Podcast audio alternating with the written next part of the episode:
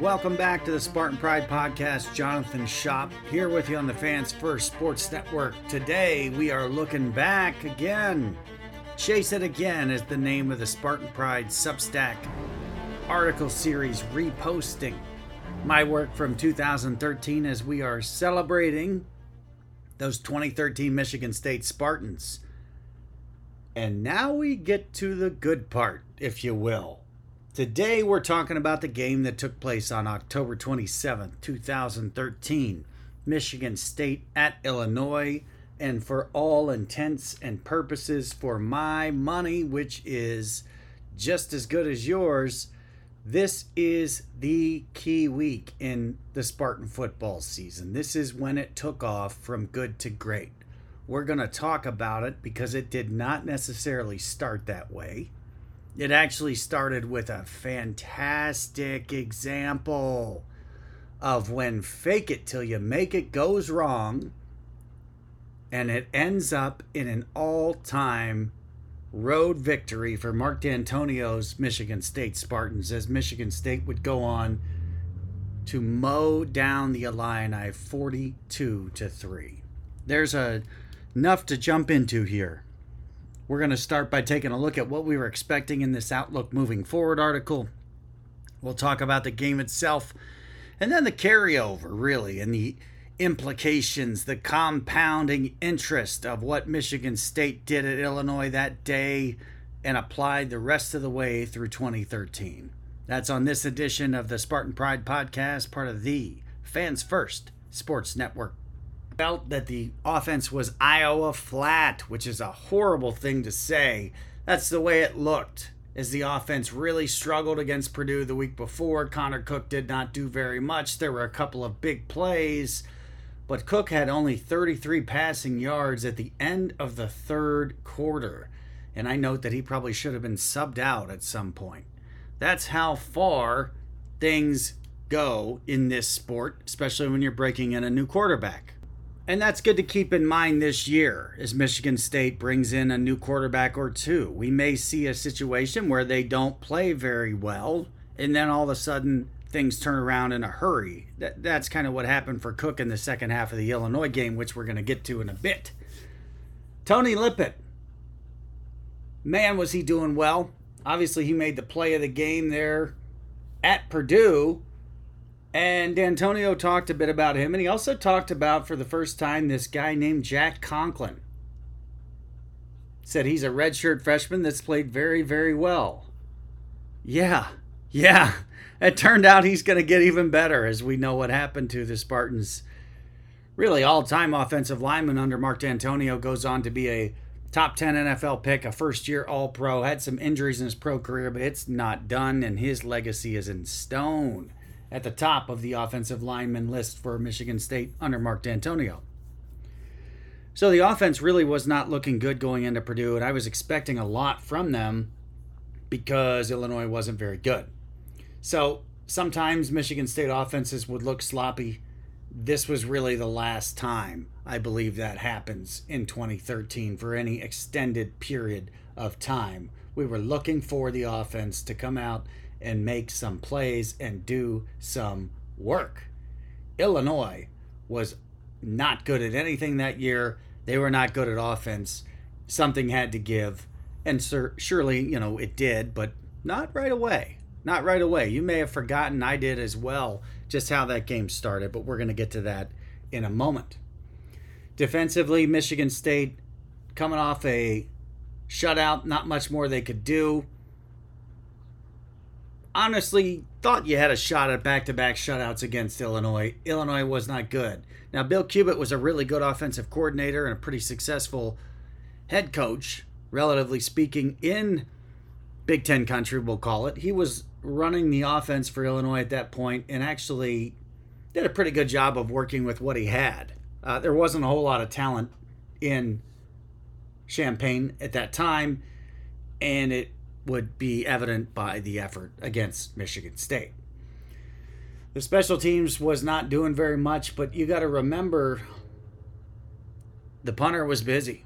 If you're only scoring 14 in a 14 nothing game, Mike Sadler punted seven times, dropping three inside the 20, and added a tackle in that Purdue game, which doesn't happen too often. You don't want your punter tackling too much.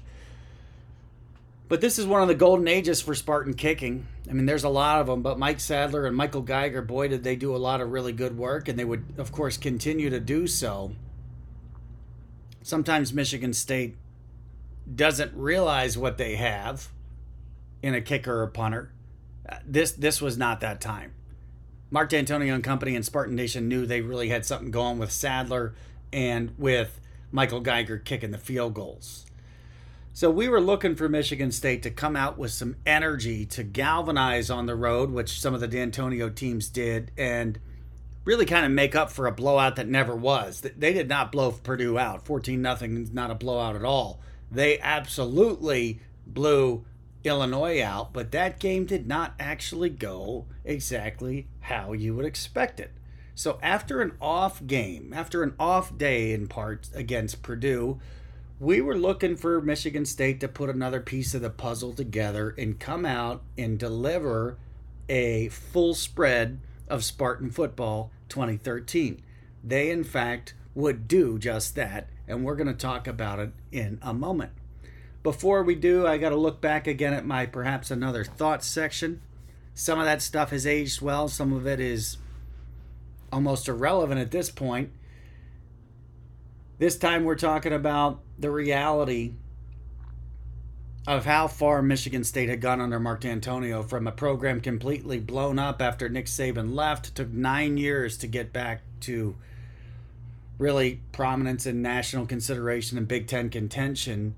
And part of the way to get there back then, even though bowls are not as big a deal as they were even 10 years ago, Michigan State qualified for a seventh straight bowl game with that win over Purdue. It, at that time, for the younger folks, and if you're just getting to school, you got to understand that was a really big deal. That's how far Michigan State came back under Mark Dantonio. Younger folks will not understand because Spartan football will not fall as far as it did after Nick Saban left. But Mark Dantonio probably can't get enough credit for what he did to bring it all the way back.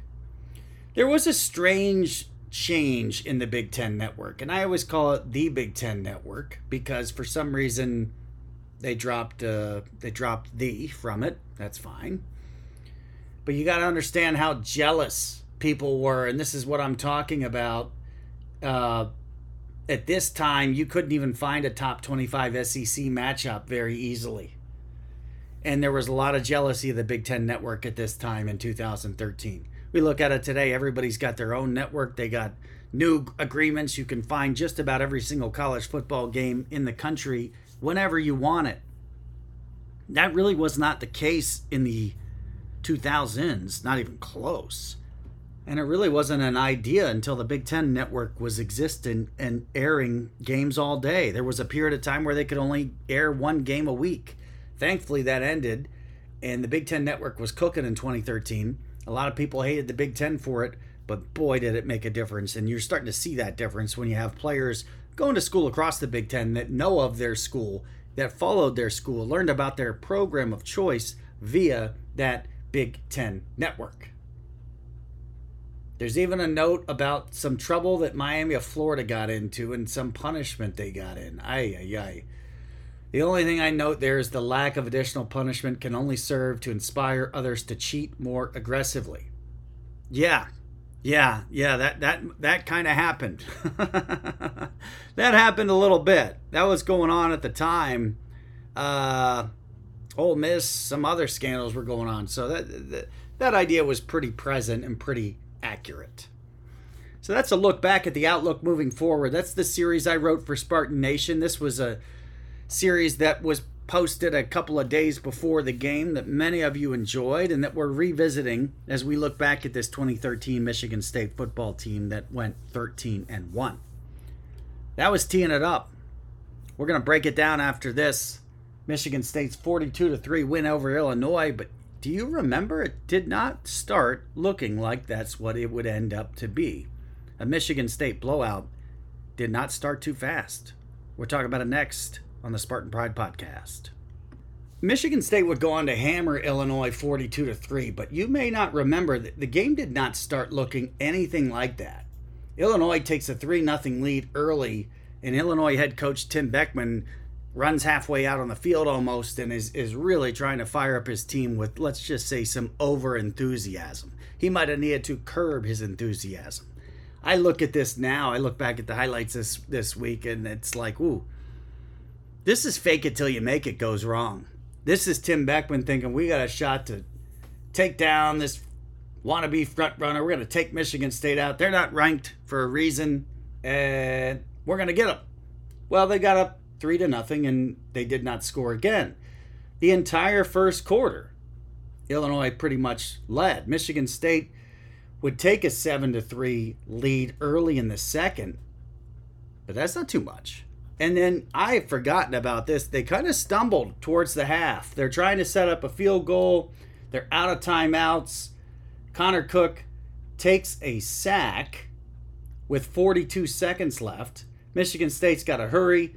Again, it's 7 to 3. Illinois looks like they might get out of the half with nothing else happening. With about 19 seconds left, the Spartans snap it. Cook scrambles. Cook throws a touchdown pass to one of his favorite guys, Bennie Fowler. Michigan State goes up 13 to 3 at the half. All right. Illinois still in the game? No. This is where the season took off. This to me is where the magical run started. In a second half that Michigan State would dominate 28 to nothing and roll Illinois 42 to 3. Uh, beyond that, this is when they found fifth gear and they put the foot to the floor. For all the times you saw, especially in the um, the Nick Saban era of the late 90s and, and before, especially in the Tressel Ball era, especially in the Dantonio era, all the times you saw where you wanted Michigan State to step on the gas and go, this was the day that they did so because they had Illinois beat pretty early in the third, and all they did was turn it on and hammer the Illini. This would be the final week that Michigan State was unranked, and I think the final week that they would be unranked for more than a couple seasons. I think until the Badger bomb went off in 2016, and maybe even a week after that. They just absolutely hammered the fake it till you make it out of Tim Beckman in Illinois. Illinois was 3 for 10 on third downs. Illinois had 25 yards rushing, and they threw in the towel after 21 attempts.